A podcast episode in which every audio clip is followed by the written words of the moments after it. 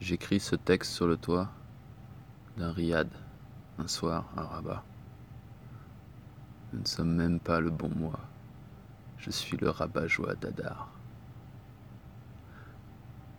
Comme le soleil s'est couché, il y a quelques minutes, on était déjà hier. Neuvième jour de Chaban, 1, 4, 3, 8 de l'Égir. Neuvième jour d'Iyar, 5, 7, 7, 7 des Hébreux. Three Sevens Clash, culture au cube. Belle année pour une quarantaine. J'ai donc raté le mois d'Adar. Apparemment, c'était en mars. C'est vraiment con qu'il ne dure pas mille jours. Je vais encore dormir tout seul ce soir. Quand de l'autre côté de la Méditerranée, tout un peuple se prépare à passer 1825 jours en marche. J'aurais adoré rejoindre le quart de touristes, écrire des cartes postales de Yerminadingrad. Mais je dois me faire une raison. Le procrast, il a peur. Je me suis contenté de financer l'impression en mode super luxe.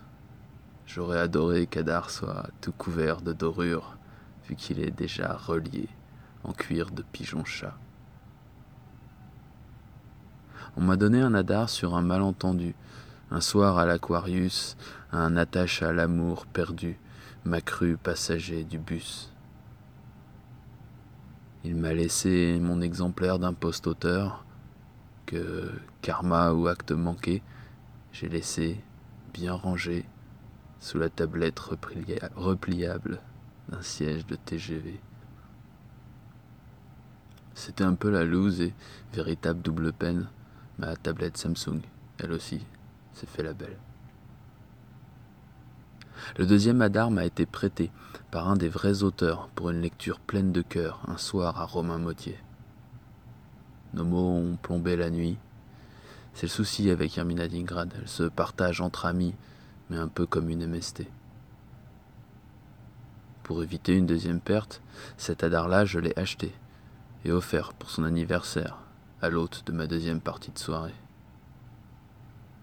Comme dit l'adage, jamais 203. Donc le troisième Hadar, c'est le bon. En tout cas, c'est le mien. Et je repense à son cuir, sous le ciel marocain. Il a stagné, longtemps seul à Paris. Je l'ai ramené à Lausanne. Promis, dès que je rentre, je le lis. Et j'arrête ces tristes vannes.